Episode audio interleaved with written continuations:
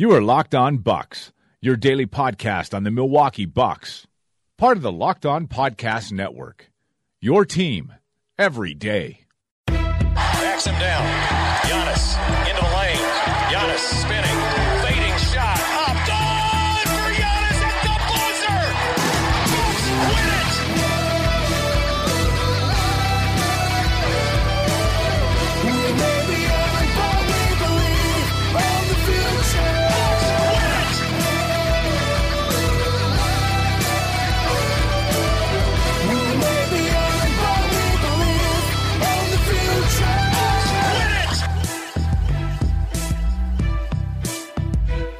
Welcome to Locked on Bucks. I am your host, Kane Pittman, and as promised yesterday, I am joined by the beat the Bucks beat writer for the Milwaukee Journal Sentinel, Matt Velazquez, for today's game day episode.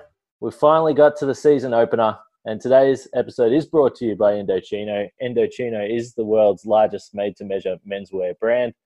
Start your style upgrade now with $30 off your total purchase of $399 or more at Indochino.com when entering locked on at the checkout. Now, Matt, we were just talking briefly before I hit record, and it sounds like the rush or the the craziness of the NBA season has officially started for you. But I think this is year three for you on the beat, right? So Yeah, so how are you? You know, how are you feeling on uh, opening day, getting ready to start six months of of chaos? you know, I I'm feeling okay. I feel like I I generally know what I'm doing. Um, I feel like I've I've booked enough of the the travel so far for the season. I've already booked through December, um, so I, I have a, a good sense uh, of where I'm going and, and where I need to, you know, go and how I need to kind of handle things. Um, yeah, I I think that this is like the first year I'm not dealing with some kind of you know major change. Um, you know, I, I got on the beat. It was the last year of of the Jason Kidd era, and there was a lot going on with that.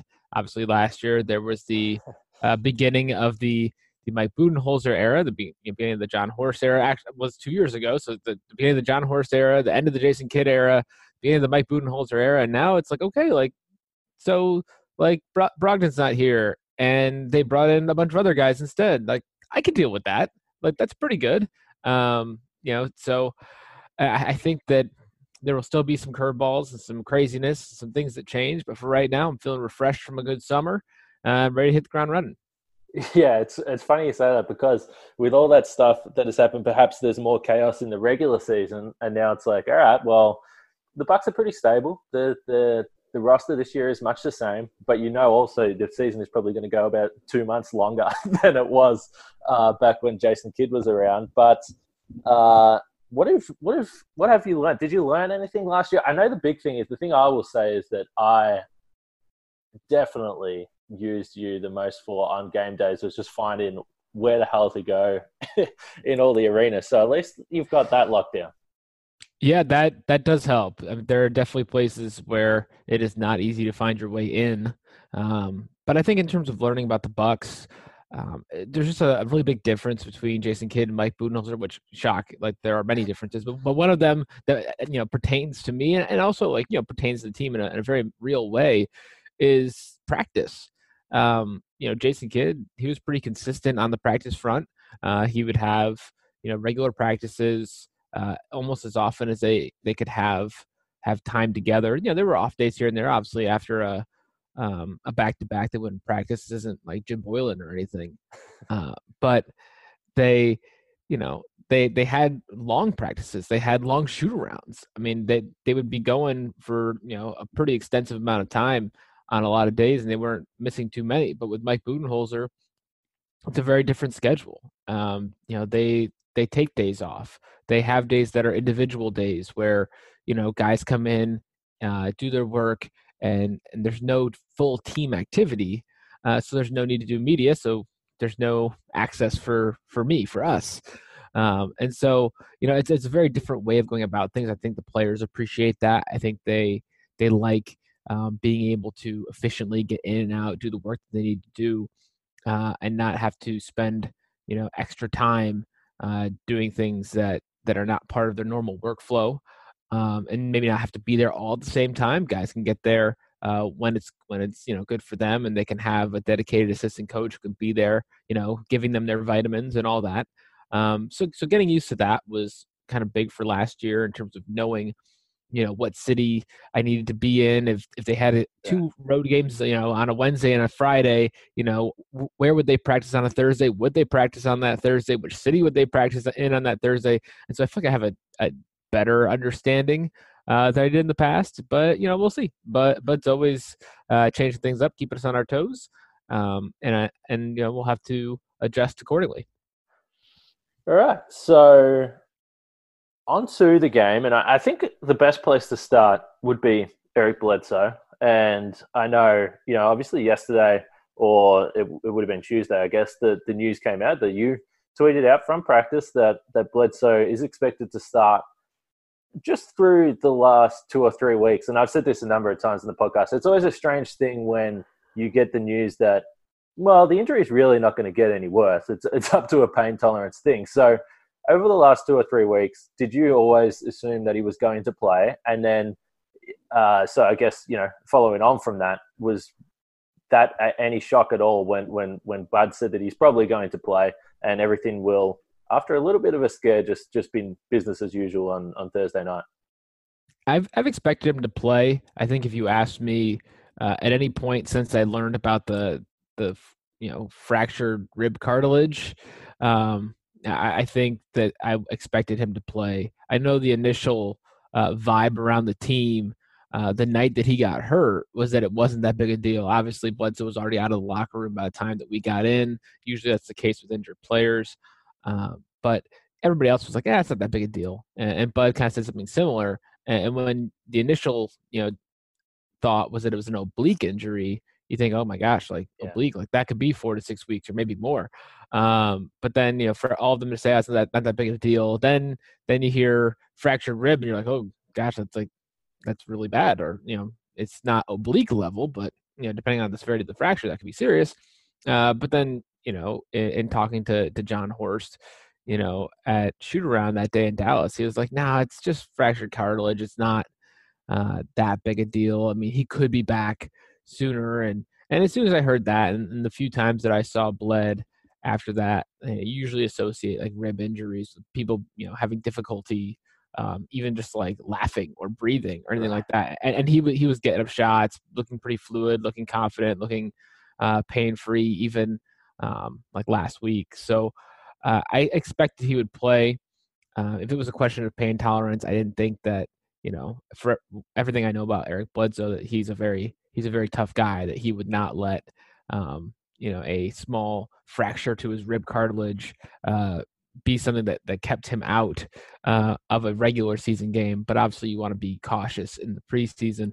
Um, so I expect him to play, and I I think that he'll be able to play you know regular minutes uh, come Thursday night. Yeah, I would think that. Not that you know, I think any season opening game, Bledsoe would probably be putting his hand up to play, but I don't think that the matchup or the matchup that's coming up probably played a big part in his real want to play after all the coverage he got from that last year. But before I want to talk a lot about the Rockets because we've we've spoke about the Bucks so much over the last couple of weeks. But with Bledsoe coming in, we know that Bud goes deep in the rotation. We saw a bunch of times last year and, and through the preseason, although that's a little bit harder to read, that Bud will go 10 guys deep in the first quarter, sometimes 11. That's what he does. He trusts his guys right down the roster, and the starters have played – massively reduced minutes from where they were obviously the year before when when Kidd and, and Prunty were in charge. So is this as simple as Hill slides out and probably Sterling Brown is out of the rotation? Is is that the way you look at it? What how do you see this playing out? Yeah, it's it's kind of a you know an intriguing call because they have so much depth. They have so many options um, for what to do with with their their roster that I, I can't imagine Bud going any further than 11 guys. Like 11 is still pushing it, but I can't imagine him going further than 11. And so, you know, obviously you have Bledsoe, Matthews, Middleton, Giannis, and Brook there in that in that first line. Um, and then George Hill's definitely going to be in the second line. Ersan is definitely going to get get some time there with the second unit. Uh, I think Robin Lopez, uh, you know, would make sense as someone who would play. Though at the same time, you know, if the Rockets do go small as much as they've been known to do uh, when Capela's out, uh, then maybe we don't see Robin as much. Maybe Ersan plays more of the five, like he did at you know a lot of times last year, and maybe that opens up more of an opportunity uh, for a wing to get in there. Um, you know, so we're talking about Pat Connaughton, Sterling Brown, Donte DiVincenzo, Kyle Korver. I mean, four guys for two spots. If, if we're going with a ten man rotation, yeah. uh, I, I, think I think Donte DiVincenzo and, and Pat Connaughton would probably be the guys I would lean toward. Um, though I still think Korver might get minutes. I think Sterling would probably be the the most likely candidate for the odd man out.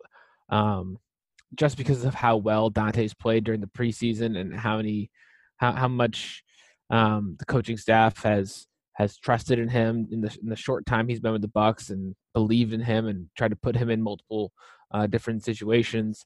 Um, you know, it's it's really tough. But I think that if I had to whittle it down to a second unit, uh, it'd probably be Hill, uh, Connaughton, DiVincenzo, Ilyasova, and and it all depends on how they want to use Robin Lopez. Because if, if they do want to use him, I think he would get in there. If they don't necessarily want to use him, if they want to go smaller, then maybe Korver gets some of those minutes off the bench just because you know he is a veteran. Bud trusts him. Bud knows he's going to do exactly what he needs to do, and of course, he's a really great shooter.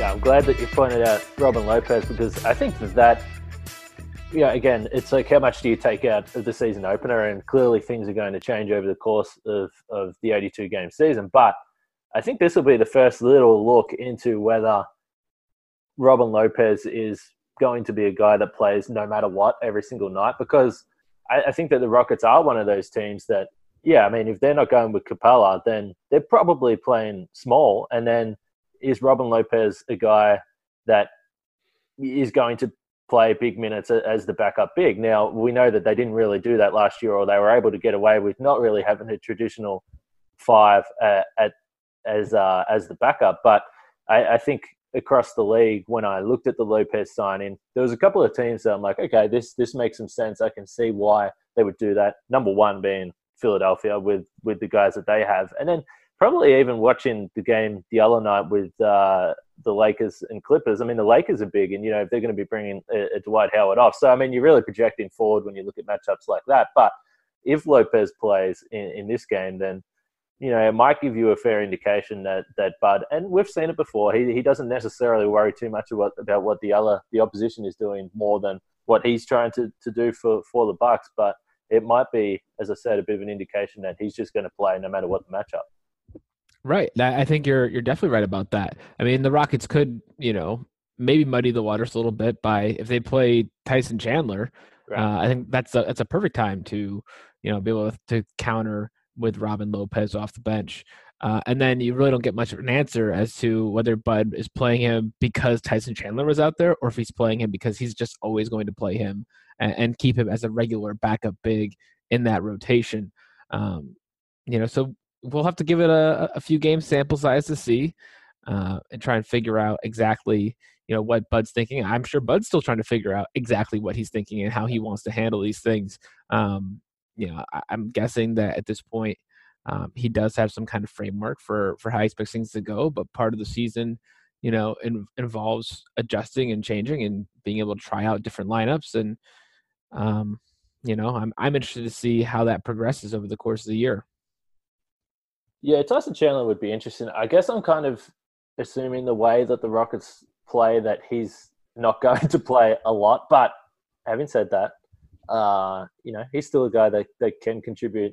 I would I would imagine that if, if Tyson Chandler's playing a lot of minutes, then Bud, you know, might might look to take advantage of that just where, where Tyson Chandler is in his career. But I think the big talking point, and I'm not sure how much of the Rockets you saw during the preseason, but clearly Harden and Westbrook is going to be the story. Uh, just looking at some of their stats through the preseason, and Harden was Harden scored 31 points 18, on 18 shots, 40% from three, over 11 free throw attempts per game. So he, you know, I mean, we know what he's going to do, but the question is, how does Westbrook fit into that? Westbrook took 13 shots only scored 16 points per game, which is, yeah, I mean, let's let's be honest. Russ is not the most efficient scorer, so there's no surprise there. He was only 26% from three and still getting up over six three point attempts per game, which my feeling is the Bucks will be happy if he if he does that on Thursday night. But the big question is the usage: 37% for Harden, 32% for Westbrook. I mean, seriously, I, I don't. I mean, how are these guys going to actually work together? Yeah, I'm I'm super intrigued. Uh, I know Khris Middleton when we talked to him on Tuesday, he said he's he's interested in what's going to happen with them. He's like, hey, I this is, these are guys I want to watch. You know, except for when they're playing us. Like I want I, I want to watch these guys. I mean, I'm interested to see how they work and what they do. I mean, they're two great players. Um, you know, I, I don't know if we'll get all the answers in night one. Um, I think and there's definitely some feeling out to be done. I didn't get to watch a lot of the Rockets uh, during the preseason, um, but it's also you know really hard as, as you mentioned to to really figure things out from the way the preseason goes. Um, yeah, I, I think that those two guys, like they are both ball dominant guys, and in the preseason they probably were able to spend more time, uh, you know, separated and, yeah. and being able to to get that heavy usage. Um, what happens when they're both playing, you know, 30 some odd minutes a game, 40 minutes a game? You know, how are they going to be able to work off of each other?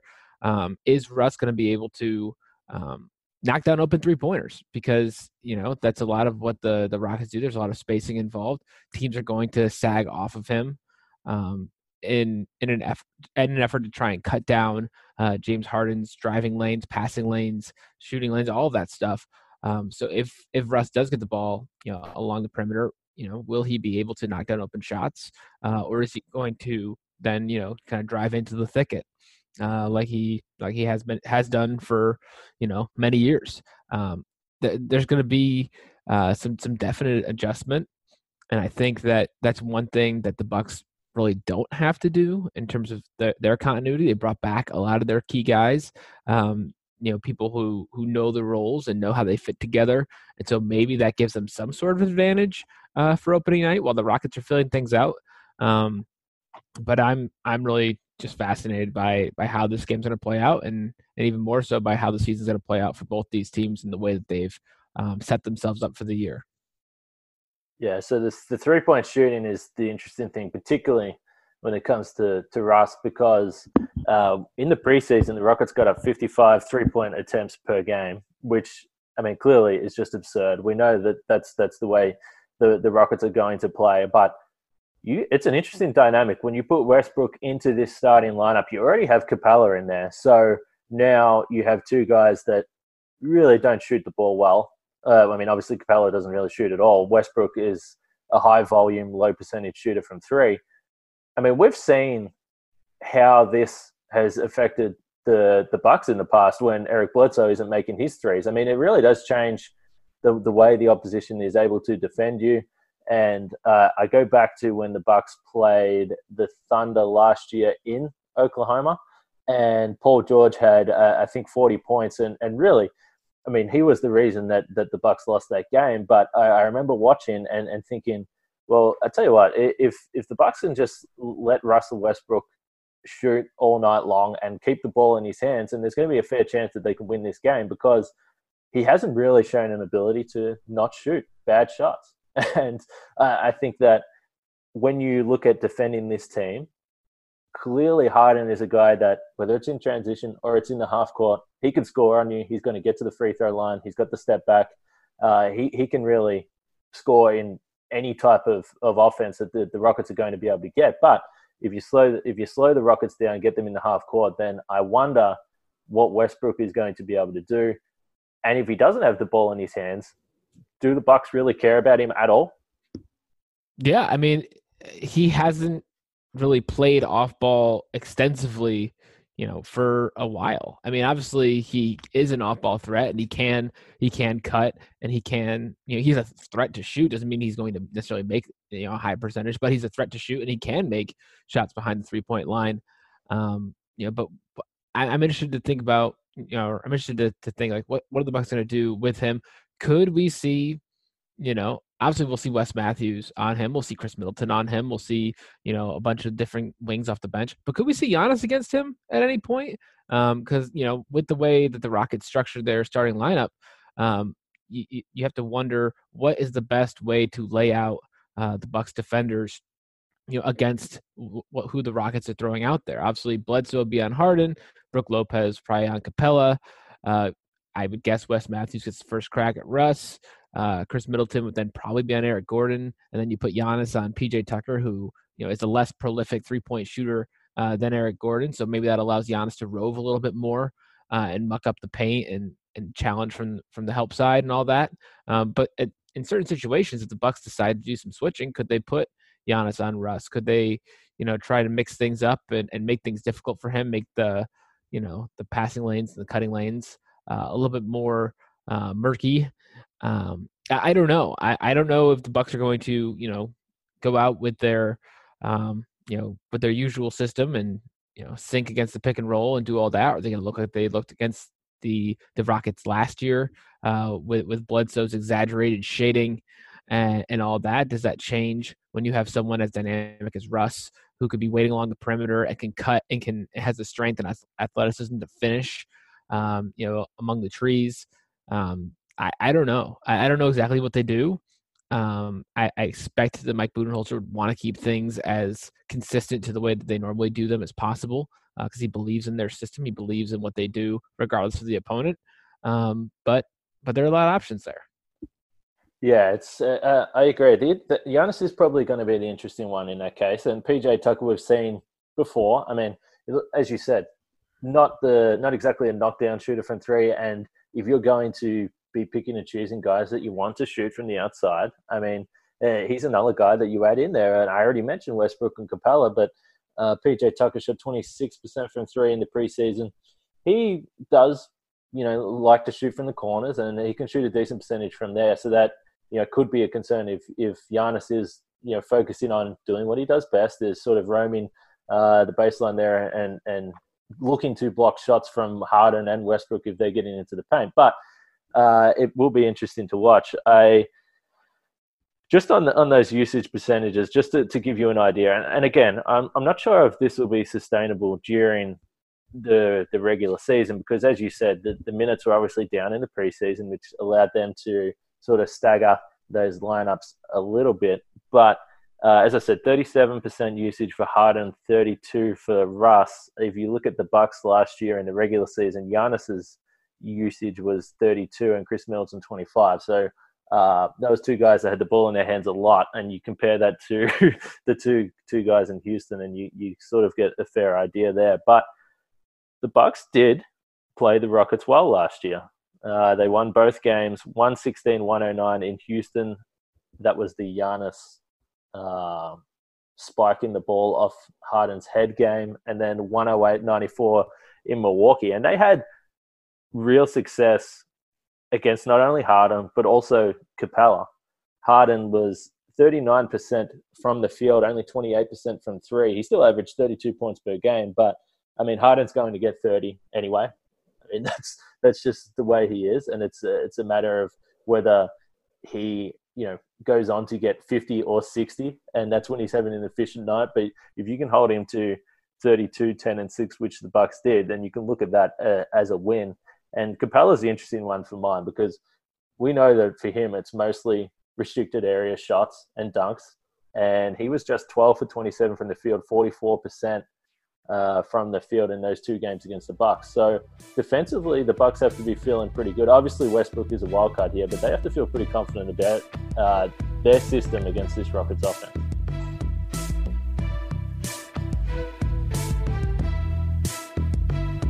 As a true football fan, you already know just as sure as the seasons change, Aaron Rodgers will keep the Packers in the game. Every weekend, our favourite gridiron warriors put their skills to the test. So why aren't you doing the same? We're almost halfway through the NFL season, so now is the time to get off the sidelines and get in the game with MyBookie. This ad read, I just want to jump in quickly say this ad read had Tom Brady in the copy. I skipped that. I'm not reading Tom Brady. I don't like Tom Brady. But remember, MyBookie is the premier place to bet on all your favorite pro and college football action every weekend. They always have the most up to date lines and the most prop bets of any sports book on the planet. So if you're going to bet this season, do the smart thing and bet with the best at MyBookie. If you're the kind of guy who likes to bet a little to win a lot, try a parlay. Pick your locks for the week, put them together in one parlay bet, and when they all come through, The rewards will be huge. The best part is, if you join right now, MyBookie will double your first deposit. That's right. If you put in a grand, they'll give you a grand. That's double your initial deposit. You can use on all your favorite picks. Just use the promo code locked on to activate the offer. That's promo code L O C K E D O N to double your cash. Visit mybookie.ag today. You play, you win, you get paid. I think so. I think that that would definitely be fair to say. Um, you know, they got the better of both meetings last year. I don't think Chris Paul played in the first one, um, you know, in Houston. Uh, but at the same time, like they, they match up well. They they both teams are going to shoot a lot of threes. Uh, the Bucks just have more confidence in their ability to defend the paint um, than than I think the Rockets can do. I think that's definitely a difference between the two teams. You know, the Bucks put a, a huge premium on defending the paint and trying to get uh, guys to shoot uh, less efficient three pointers or have less efficient efficient shooters uh, be the ones who take them. Um, yeah, as you mentioned, like Harden's going to get his, um, but I think that the you know the similar styles and the contrasting personnel um, should make for a, a, fun matchup.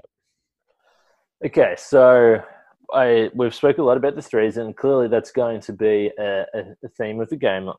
55 three point attempts per game in the preseason, as I said for Houston. The Bucks were up around 40. Are we going to see? What would you set the line at for, for three point attempts tonight? And uh, are they going to crack 100? Ooh, I, I don't think they'll crack 100, but it'll be it'll be a lot. Like I, I don't know exactly how many it'll be, but I I would go under 100, but like over 80. Maybe that's being too conservative, but under 100 and over 80 definitely seems like it fits. Yeah, I think that. I mean, I'm going 90 plus. I think they could easily easily crack 100 three point attempts, and uh, the Bucks defense, as you sort of alluded to earlier in the podcast, whether they are going to stick with that same uh, drop scheme with, with, the big guys. I mean, I, I don't see any reason why they would change that because even though you could pick that apart a little bit last year, and there's certain games where you look to. And, and I, I think the, the, the one that I always remember is when we were in Portland in the CJ McCollum game. And, and look, the Bucks give up jump shots. I mean, that's, that's, that's what they do. That's what they did last year. And it's a matter of, of, you know, defending those those jump shots as best as they can, but their number one focus is to protect the paint. And and I think that when you look back at where they ended up the season, number one defense in the league, then it's really hard to argue with with what they were doing on that end. So yeah, I, am but yeah, back to the threes. I'm going 90 plus, and I would not be at, at all surprised to see them crack 100. But what else have you got this on? What else are you looking forward to? Any other storylines? Where do you want to go with this? Well, I know that uh, that last year when the Bucks came to Houston, the uh, the Rockets went went team petty and, and, played super freak when they were introducing James Harden.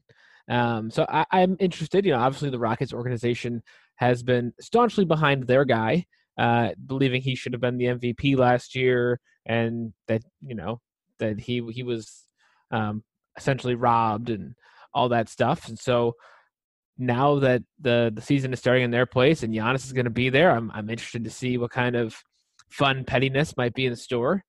Um, I'm interested to see just kind of how you know how raucous that crowd is. I feel like it's going to be uh, a pretty stoked crowd, and you know how how the Bucks are gonna be able to handle that. And obviously Giannis, there's not a lot of places, as I'm sure you've noticed, there's not a lot of places that he gets booed when he's introduced. uh, and Houston will definitely be one of them.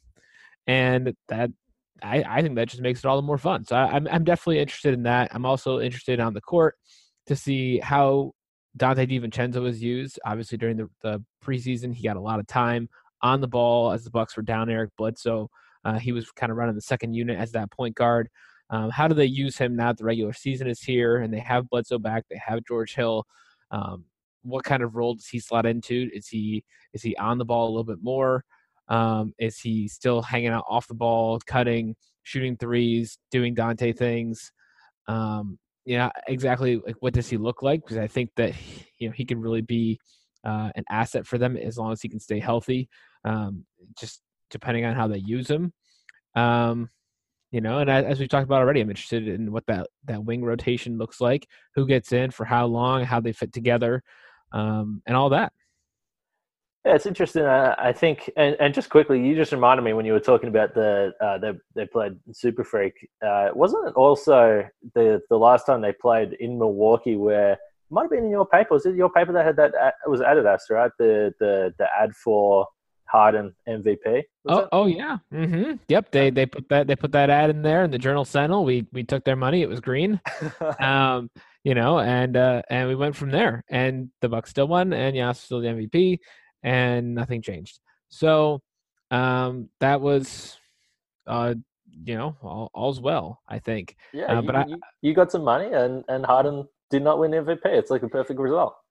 Yeah, so I, I think that all of that stuff. I mean, that's one of my favorite things about the NBA is just like the the entertainment factor, like the pettiness, the drama, like the soap opera nature of all of it. Like that stuff is great. Like I I don't know that I only want to focus on that because sometimes it gets to be a little little too too overwhelming. But like the right dose of that kind of you know drama and pettiness, like I'm totally here for it, and I I want I, I want that on on a somewhat nightly basis. Well, I think the interesting thing, or the thing that really gets me with Harden, is that it's it's pretty rare at this level or at NBA level that uh, you openly see a player care that much about it and like it's clearly affected him and clearly hurt him that he didn't win the MVP. And that's what's so that's what's so funny about it because you just don't see that. And Giannis is all season long like every time we would ask Giannis about the MVP, I would almost like have to like hold myself from laughing when he would answer and say, "I didn't care about MVP. I only care about the team winning," because it's very clear that he does care about the, winning the MVP, and that meant a lot to him. But he's not going to admit that in public because you just look stupid. And Harden has looked pretty stupid at times. And now he just looks like a whining baby that all he wants to do is talk about the MVP. And his team hasn't won anything. So then you, you throw up all those types of question marks. So I think it's interesting. And I, I don't, and that's part of the, the sort of the interest I have in this Westbrook Harden combination because I, I just don't know how it's going to work out. And maybe I shouldn't be so skeptical about that. And maybe that's just two really good players and they've played before and they're going to be fine. But uh, I I really cannot wait to see how how that that partnership works out with those two. Yeah, well, they're two guys who, when everyone zigs, they zag, and right. and, and I I like that. I mean, I I don't necessarily like all the next question stuff from Russ and all that, yeah. but like generally speaking, like I like characters. Like characters make the game more fun, and so James Harden approaching the MVP a little bit differently than everybody else. Like I like that. Like you know, at least he's being like real. Like that. That's you know, he's saying that he cares about it, and and I'm sure if we gave Giannis the truth serum, he would tell us that he he cared about it. He really wanted it. Um, but he, you know, Harden's saying it, and it means something to him, and you know, he believes he's the best. He believes he's a legend, and you know what? If I were James Harden, I would too.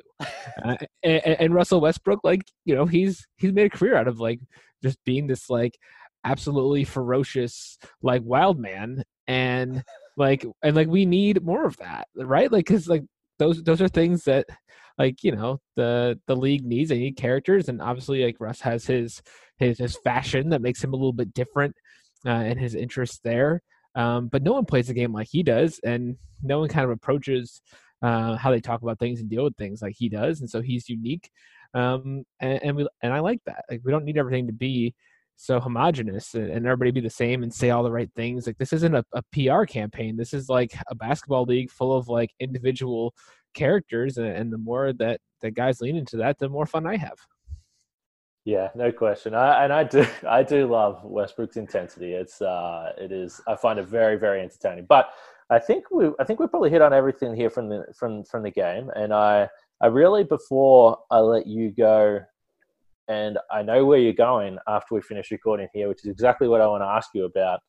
Uh, Road Eats last year, I think, became became a bit of a social media thing, and I want to know if you know where you're going in Houston after we finish recording here, what type of food you're after, and how excited you are for. I would say, I mean, it's really season three for you, but I would say the official second season of NBA Road Eats yeah, definitely the official second season. Now the hashtag wasn't wasn't really a thing the first year. I mean, the the eats were real, but the the hashtag wasn't.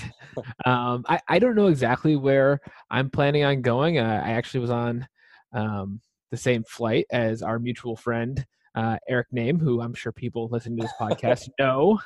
He's, Uh, very, he's very angry at you, by the way. For no, he's not. I, I was going to set him up, but no, no. I'm sure he's. I'm sure he's just hungry. Yeah, we were on the same flight, and and apparently he knows people who are uh, are Houstonians, or you know whatever you call people from Houston, and so we have some. He has some ideas. I will gladly ride coattails to good restaurants. I believe there's probably some Mexican or Tex-Mex in our future. Uh, I think that's a good call. I'm hoping that the um, the restaurant and bar scene is not an absolute like mob because of the Astros playing tonight here in town. Um, I'm, I hope we're able to get food because I am definitely hungry. You, you two didn't consider picking up a, a World Series ticket? You know, I looked at it. My wife asked me. She was like, "Oh, like how much are tickets?" And so I looked, and they were like four hundred and fifty dollars sta- standing room only. And I know Eric mentioned like, "Oh, well, you know, maybe like the second inning, like maybe prices come down at that Yeah. point." But I, uh I don't know. I, I think it. Would I rather spend a hundred dollars on food? Not that I'm going to spend a hundred dollars. If anyone at the Journal Sentinel is listening to this, I'm not spending. $100. I, I promise.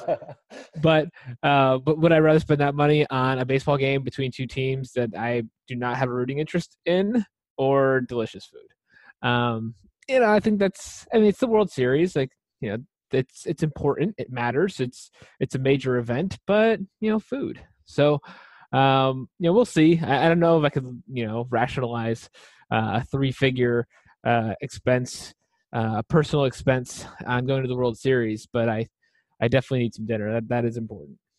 yeah, you can sit there with a beer in a glass and, and watch the game on TV. That seems good to me. But I will remind everyone today's episode was brought to you by Indochino. Indochino is the world's largest made to measure menswear brand. Start your style upgrade now with $30 off your total purchase of $399 or more at Indochino.com when entering locked on at the checkout. But, Matt, I am going to, you know, I mean, you know I'm going to hassle you a few times during the season to, tr- to try and get you on. But uh, thanks for uh, thanks for making your season debut.